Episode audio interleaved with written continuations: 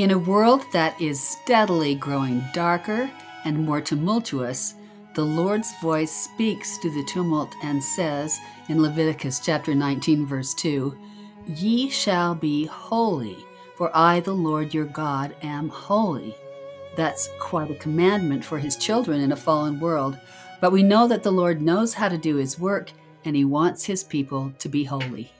Welcome to Meridian Magazine's Come Follow Me podcast. We are Scott and Maureen Proctor, and we are delighted to be with you again this week as we discuss Exodus chapters 35 to 40 and Leviticus chapters 1, 16, and 19.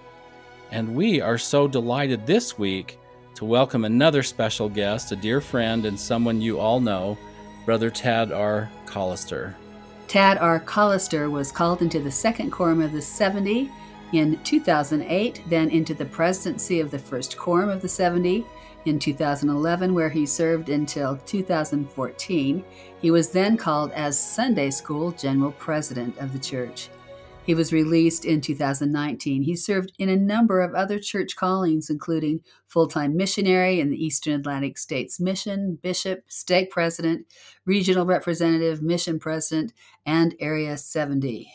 He received his Bachelor of Science degree in accounting from Brigham Young University, a JD from the University of California, Los Angeles, and a master's degree in tax law from New York University Law School.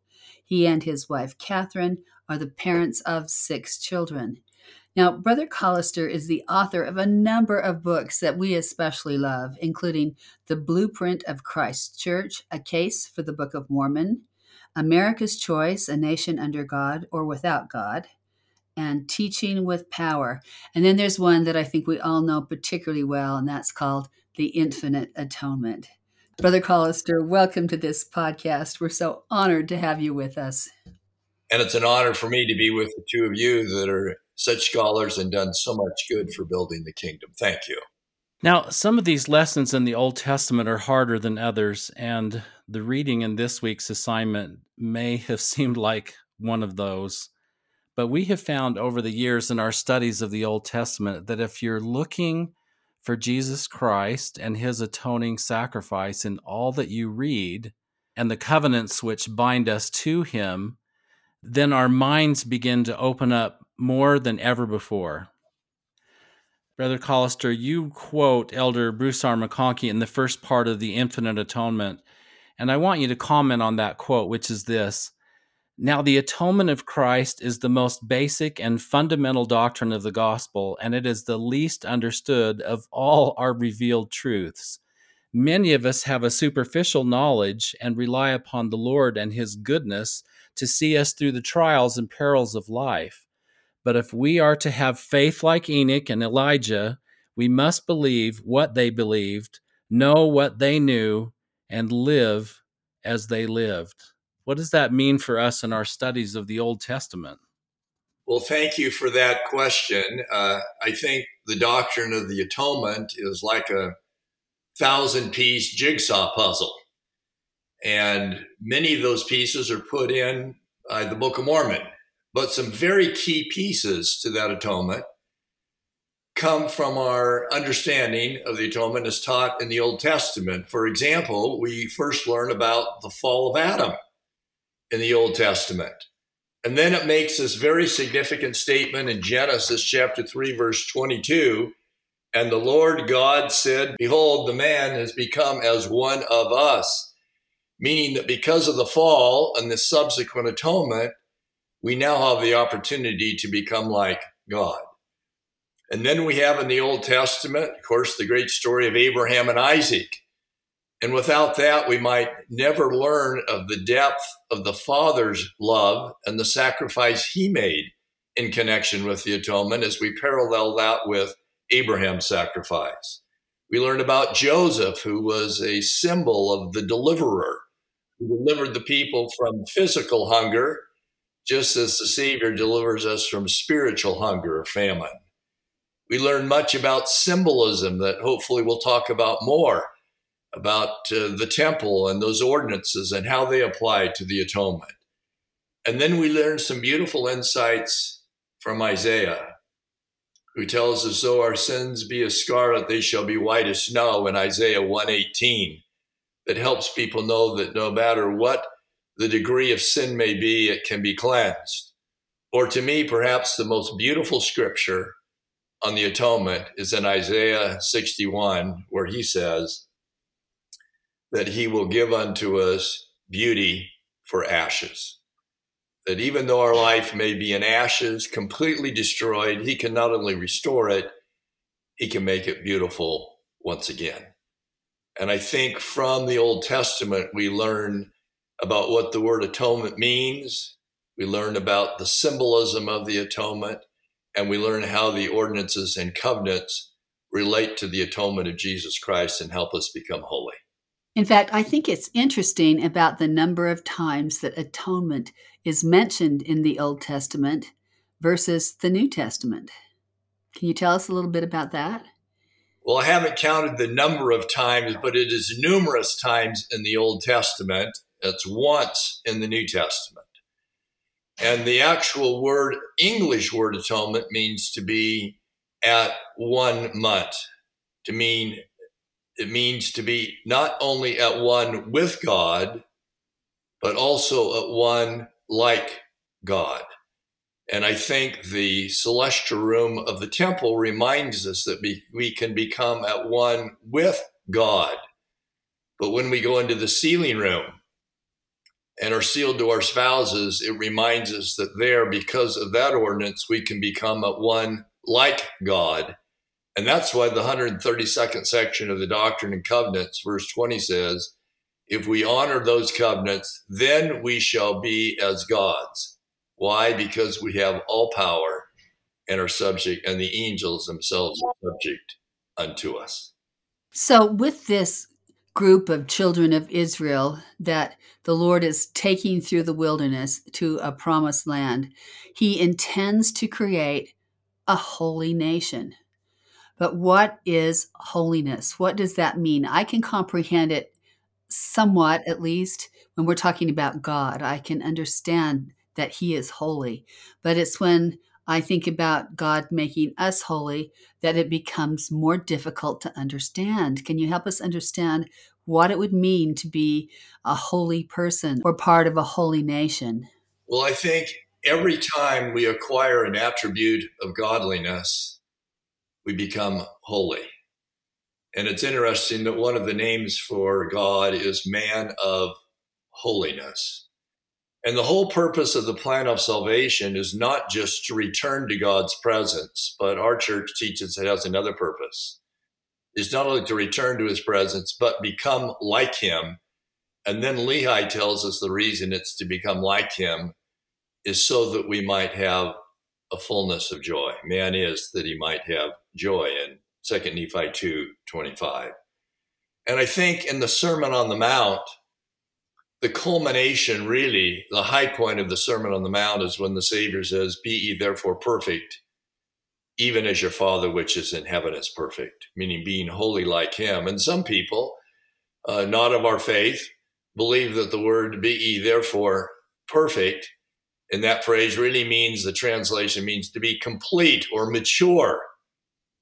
But even if you substitute those words, complete or mature for perfect, you have to finish the rest of the phrase that says, Be ye therefore complete or mature, even as your Father which is in heaven is perfect. And if you can become perfect like Him in one attribute, why not perfect like Him in all attributes? And in fact, to show how complete the Lord wants us to become perfect, in Ephesians 4, verses 12 and 13, he talks about the purpose of the church. And he says, For the perfecting of the saints. And then he goes on to say, what degree of perfection are we talking about? He says, unto a perfect man, unto the measure of the stature of the fullness of Christ. In other words, that's the standard for perfection, for holiness. And that's why Paul says in Philippians 3, verses 14 and 15, he said, I press toward the mark for the prize of the high calling of God in Christ Jesus. That's what I'm striving for is the prize of godhood or perfect holiness. And then he says, let us therefore as many as be perfect be thus minded. Let's all have that goal to be perfect like God or holy like the man of holiness. That's what holiness means is to be perfect as God is perfect. What's interesting to me about that is try as I may, I have noticed that life as a perfected being is not a do it yourself project. That this is something that the Savior carries for us because I can hardly imagine being a holy person based on my own efforts, right? It's just impossible. We're talking about the Savior's atonement working in us and on us and with us. And I, I love this incredible gift because I can't even imagine how to do the slightest thing well and whole, let alone be become holy as the Lord is holy. I think you bring up a very good point that sometimes we focus on the Savior's atonement is to redeem us from sin and redeem us from death. And we forget the other half of the atonement that is to perfect us, is not just to cleanse us, but to perfect us. And the Lord's enabling powers of the atonement are unleashed in multiple ways. One is through the ordinances, which of course are symbolic of the atonement because it's the power of the atonement that gives them power, and also through the spiritual gifts. Every time we acquire a gift of the Spirit, we acquire an attribute of godliness. And fortunately, the atonement uh, is not only a redeeming power, but an enabling power that does what you just said helps us overcome our mortal shortcomings and become more like God. I think we see this in this week's readings and also last week's readings. Uh, at the end of uh, Exodus 34, we saw when Moses came down from the mount, I don't think he even realized. In fact, it says he wot not. It means he didn't know that he was his face was full of light. We see that Moses had been in the Lord's presence, and his face began to be full of this luster of light, so bright that the people couldn't look upon him. He had to veil his face. Now, we can look at that as a once in a lifetime experience or once in the scriptures experience, but it's actually in a number of places. And I was especially interested in the fact that in the early days of the church, uh, the prophet Joseph Smith often had that same experience where his face became uh, bright or full of light. And we have some of those accounts. It might be worth us going through two or three of those as we look. One of them that I'm especially impressed with, uh, Wilford Woodruff said, his face, Joseph's face, was clear as amber. The room was filled with consuming fire. And Philo Dibble said, Joseph seemed to be dressed in an element of glorious white, and his face shone as if it were transparent. And Lorenzo Snow said at times Joseph was filled with the Holy Ghost, speaking as with the voice of an archangel and filled with the power of God. His whole person shone, and his face was lightened until it appeared as the whiteness of the driven snow. Now, those are just fascinating to me because we see that Moses like experience. Well, if I can just comment on that, and I think we've highlighted uh, Moses' experience and Joseph Smith's experience. But I think we see many people in our own lives that just radiate light and goodness. We don't have to come down from Mount Sinai to radiate light and goodness. I think we see so many people in and within the church and without the church who do good deeds, who have pure thoughts, and they just radiate a light and a countenance. And sometimes you just say to yourself, or I say to myself, wow, that person just radiates goodness. That person radiates light. And I think every time we take a step towards holiness, there's a light that shines from us that we can see not only with our natural eyes, but with our spiritual eyes. And uh, so I, I think Moses and Joseph Smith reached the pinnacle but we see many people who are t- taking steps along the way to get there. In fact, the two of you radiate light as I'm seeing it on the video. I know people are hearing it on audio, but your smiles radiate light. And as you're smiling right now, that radiates a light and goodness to me.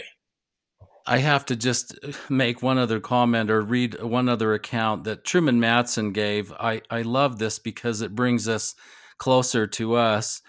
This is again from uh, Dr. Truman G. Madsen. I will give you an example. Recently, my phone rang and President McKay said, Come in. This is actually talking about uh, B. Brown. So I left my office and went into his. President Brown, he said, I've been searching for a counselor. And this is after the death of uh, President Henry D. Moyle. I have been praying, but I have not received an answer. I'm going over to the temple. I'm going to that sacred room, and I'm going to get my answer my inference was that he wanted President Brown to pray for him, but he did not say that specifically. President Brown continued. Sometime later, my phone rang again. President McKay said, Come in. I went to the door, and it was partly ajar, and I could see him sitting behind his desk. Then President Brown said, You know that when Moses descended from the mount, his face shone, and he wot not, which is to say, he did not know that it shone. I saw that on the face of David O. McKay. When I sat down, he said, President Brown, it has been made known to me in as clear a manner as anything I've ever received of the Lord that Nathan Eldon Tanner is to enter the first presidency. What do you know of him? But I think that's exciting because there was President McKay, full of light. And of course, all of us who knew President McKay, I seemed to see that every time I saw him. He just seemed like a prophet's prophet, that shock of white hair, but his face just always seemed to glow. But we see that in all the prophets. It is an amazing experience. Well, we do see all the prophets. And on one occasion, President Kimball put his arms around my father and said, Reed, I love you. And I remember my dad saying to me, Tad, I would do anything for that man. And I think that's how we feel about the Savior as we get to know him and we feel his embrace around us. We hopefully say, I would do anything for the Savior, and hopefully cheerfully so. Well, you know, even a light shines from the BYU students who are in Jerusalem at the studying at the BYU Jerusalem Center there, because when we're walking through the old city, my goodness, you can spot those kids all the way down the down the path they just they just show up with their goodness. It is really interesting that the spirit does begin to fill you in a different way. So brother Callister the lord's going to take this massive camp of israel and help them become a holy people. And he uses some very specific vehicles to do that. Can you talk about those? Well it is interesting in uh, Exodus 35 at the very beginning, the Lord tells them that they need to keep the Sabbath day holy. And I think that was a means. The, the important point was not just keeping the Sabbath day holy. The important point was as we keep the Sabbath day holy, it will help make us holy. And then in these scriptures, we go on to read about the temple, that the temple is a holy place. But the important part is not just that it's a holy place, it's a vehicle or means to help make us holy. And then we read in these chapters that the Lord has ordinances. And the ordinances are designed to unleash power to help make us holy. And it talks about covenants throughout all of the Old Testament, particularly in these chapters as well. That as we make covenants, they help make us holy. And sometimes I like to use the example of suppose you were at a track meet and you're watching the high jump, and all of a sudden you realize that there's no high jump pit. And the official says to the high jumpers, just go out there and jump your highest, and we'll have a, a laser gun that'll measure it. If you were a high jumper, you would say, What is he talking about? We know that that bar extracts from you every last bit of spiritual energy and strength you have. And covenants are like spiritual bars. They extract from us every last bit of spiritual energy and we have and stretch us to our limits so that we might make that pathway back to God. All of those are vehicles that we read about in the Old Testament to help us become holy. Well, I love that. That gives us something to hold on to. And sometimes I would hope that we don't do this, but I think sometimes the Sabbath is taken lightly as that vehicle. And we think that once we've been to our block of meetings on Sunday, then we can do whatever we want. But I loved what Isaiah says in Isaiah 58. He says, If you will not do the things that you normally do, if you would put away the things that are your other six days' activities, then and call the Sabbath a delight, then it really does become that vehicle for making us holy. And I love how you said the temple, the Sabbath, the covenants, they all are vehicles to make us holy. I think one of the things, I can say, is that uh, that the Lord gave a very simple principle for the Sabbath day. He said to keep it holy. And to me, that shows our trust in God in us. That He didn't have to give a list of all the rules on the Sabbath day to people who had the gospel of Jesus Christ. Unfortunately, people who couldn't live that principle to keep it holy, he had to start giving rules. And so we see the Mosaic law develop into 613 rules and commandments, many of which applied to the Sabbath day. But when we get to the New Testament and the law of Moses is superseded by the law of Christ, we see one principle keep the Sabbath day holy. And I used to have missionaries in the mission field that would say to me, Well, uh, can I do this on preparation day or can I do this? And I would say, What's the purpose of preparation day? Well, they say it's to prepare you physically and spiritually and intellectually for the rest of the week. I said, Well, if this activity does that, go ahead. And I said, We don't have to have a list of all the things you can do and can't do on preparation day. The goal or principle is do those things that will prepare you to teach the gospel effectively the rest of the rest of the week. And hopefully, as parents, we can teach our children the principle does this show, if we want to watch it on TV, keep us holy? Does it make us more like the Savior? Then, if it does, do it. And if it doesn't, then you got to back up to the law of Moses and have a few rules until they're mature enough to live the principle. Let's focus just for a moment on, again, on this camp of Israel as they are there in the wilderness and the Lord gives this uh, commandment to Moses to build a tabernacle, which is really this temple in the wilderness. Uh, we learn an interesting thing from Don Parry. He says, The prophet Joseph restored the temple as a Jesus Christ focused institution. The importance and significance of sacred space, the concept of gradational sacred space, a large receptacle of water situated on the backs of 12 oxen, the temple as the Lord's house, moral qualities for temple entrance, gestures of approach, and much more.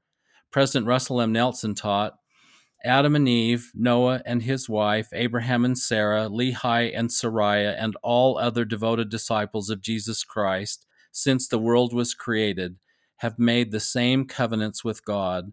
They have received the same ordinances that we, as members of the Lord's restored church today, have made those covenants that we receive at baptism and in the temple. So here the Lord has perhaps one to two million people who are there in the wilderness, and he places in their midst this tabernacle. Let's talk about that for just a moment and how that brings us and brings them to holiness. Well, of course, the, the tabernacle was a form of temple, a prototype of our temples today.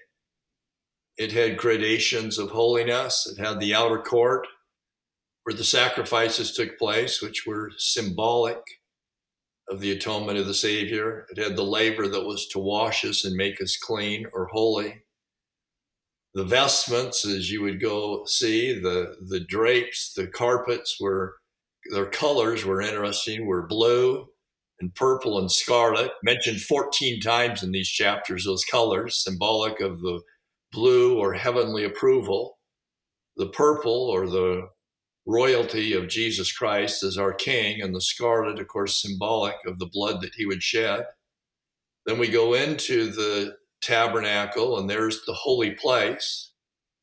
And then the priest could go to the most holy of all places, symbolic of the gradations of leaving the world, coming closer to God and ultimately entering into his presence and becoming like him. So the temple has these gradations of holiness, it has these ordinances that are designed to help us remember the Savior and become like him, covenants to lift us up to become like him, and symbolism to remind us that the atonement of Jesus Christ is what makes this all possible to become like our Father in heaven and our Savior Jesus Christ.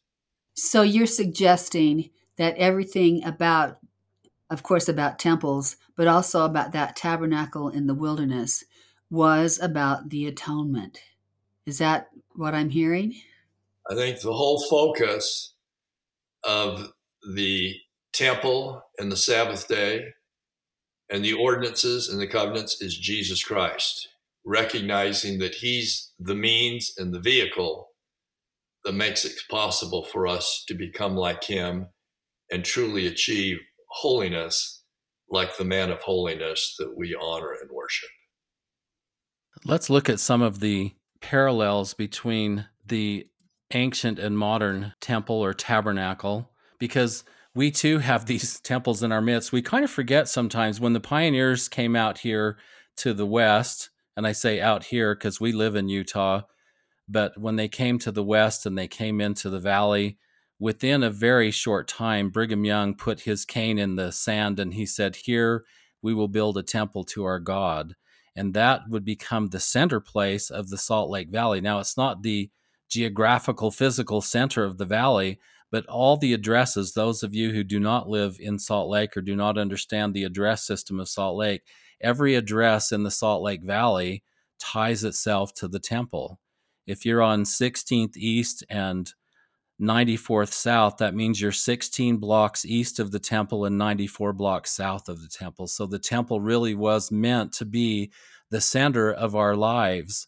And in the time of the children of Israel, the tabernacle was placed in their midst and the tribes were to have their tents around the tabernacle and to face the tabernacle, just as we see in King Benjamin's speech in uh, Mosiah chapters two through five. We see that they all place their tents around the temple with their entrances facing to the temple, and that's also a type that we should keep our lives facing towards the temple. But let's look at some of these parallels between the tabernacle in ancient times and the temple in our time? Well, even in early times, there were moral qualities for the entrance to the temple. We we had to be recommended to go into the tabernacle or into the temple. You had to be clean to be able to enter the temple. It is also interesting that you said that the tabernacle was in the midst of the people, just as the temple today is in the midst of the temple. But also, it's interesting in the Garden of Eden, what it says about the tree of knowledge of good and evil. It was in the midst of the garden. So the Lord has these focal points that are important for the people to look upon, and hopefully it will cause them to want to make changes in their life to become more like God. Well, an- another thing that's very much in common with this ancient tabernacle and our temples is the idea of holiness to the Lord, which was written in Hebrew on the high priest's crown.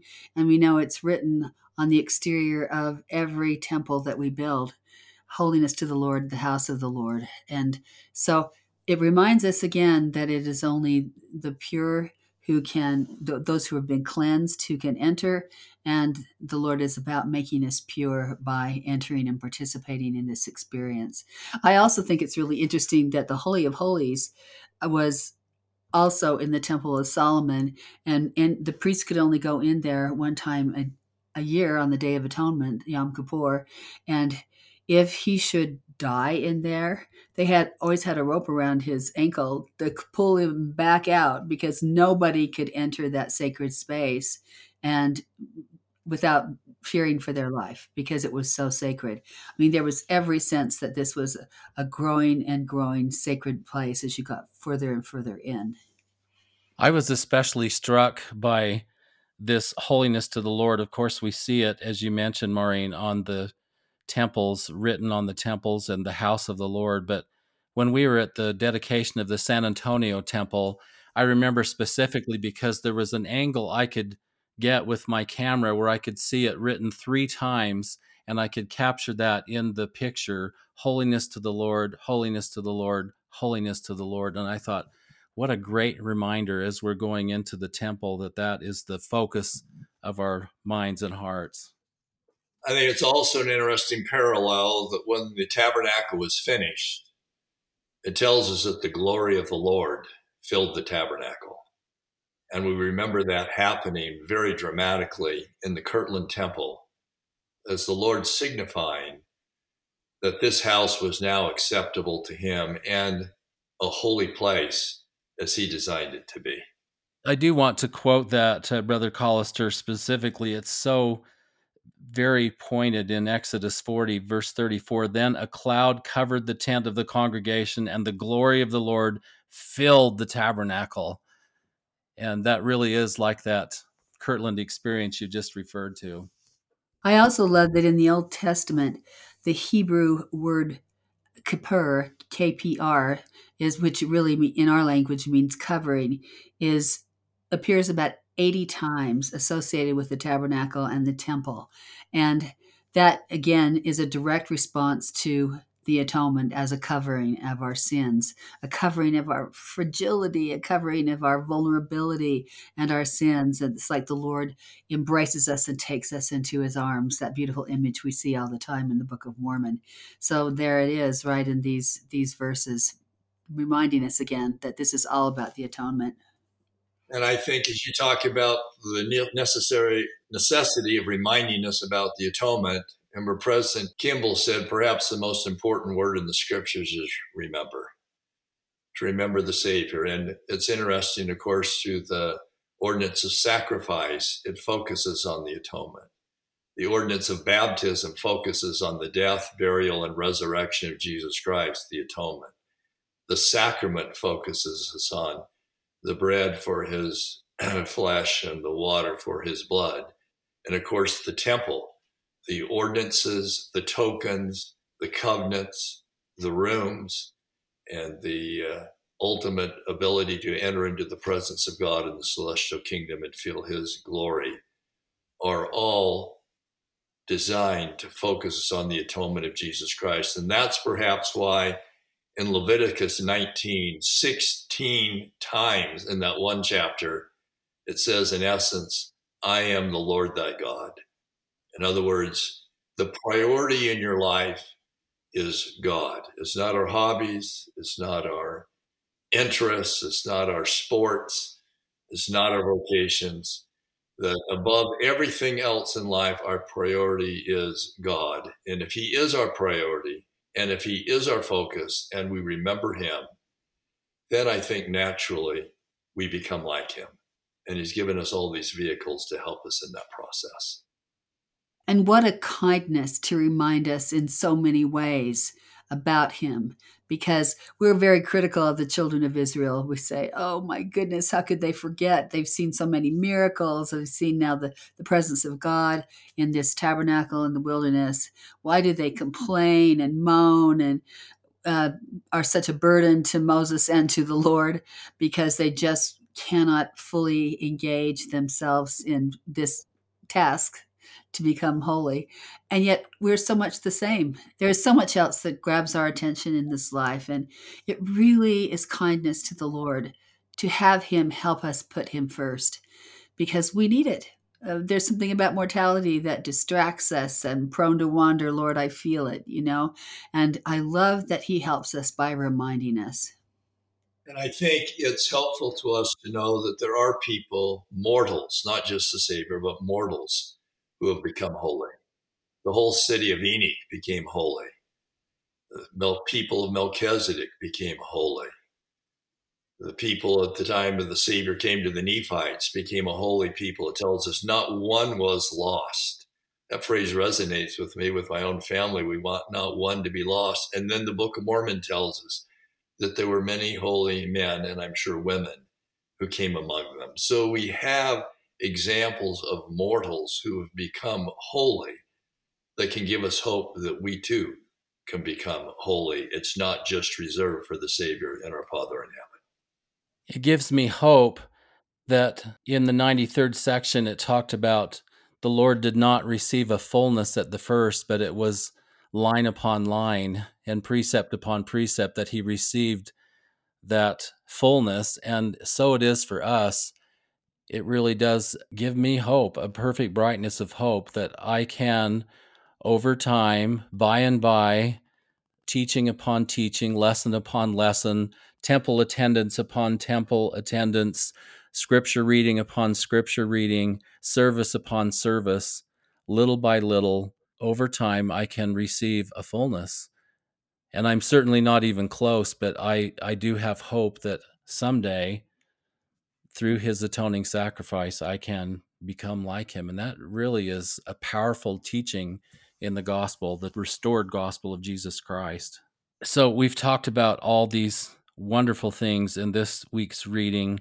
We've seen how the Lord places this tabernacle in the midst of his people in this wilderness place.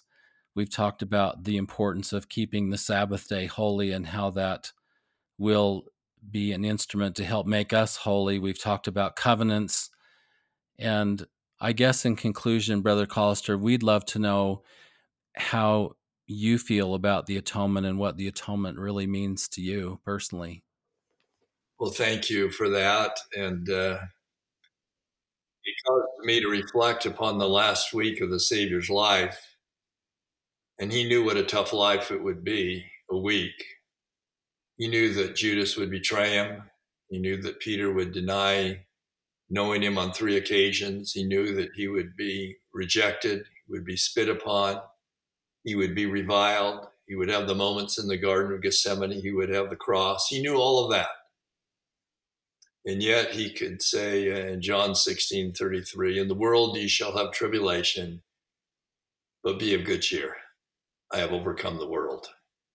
And to me, that means that once the atonement was performed, he put us in the driver's seat as to our exaltation. Once the atonement was performed, there's no external event, there's no divorce, there's no loss of life, there's no loss of job, there's no depression, there's no illness that can prevent you from returning to God and becoming like Him because of the atonement of Jesus Christ. And I'm uh, so grateful to him that he loved us enough that he made that possible. But I hope also I don't forget our Father in heaven in all of this. And you think as Abraham raised the knife to plunge it, who was making the greater sacrifice, Isaac or Abraham? What father would not take the place of his son if he could? But our Father in heaven couldn't take the place of his son. And that's why he said, For God so loved the world that he gave his only begotten Son. And I'm grateful for that love of a father and sorry, and a Son that made exaltation possible for each of us. Thank you so much for that beautiful testimony, Brother Callister, and for joining us today and enlightening us so much. We've loved our time together, and we know our listeners have been greatly blessed by your comments, insights, and testimony. Next week, we'll be studying Numbers chapters 11 through 14 and 20 through 24 in a lesson entitled Rebel Not Ye Against the Lord, Neither Fear. As always, thanks to Paul Cardall for the music that accompanies this podcast, and thanks to our producer, Michaela Proctor Hutchins. Have a wonderful week and see you next time.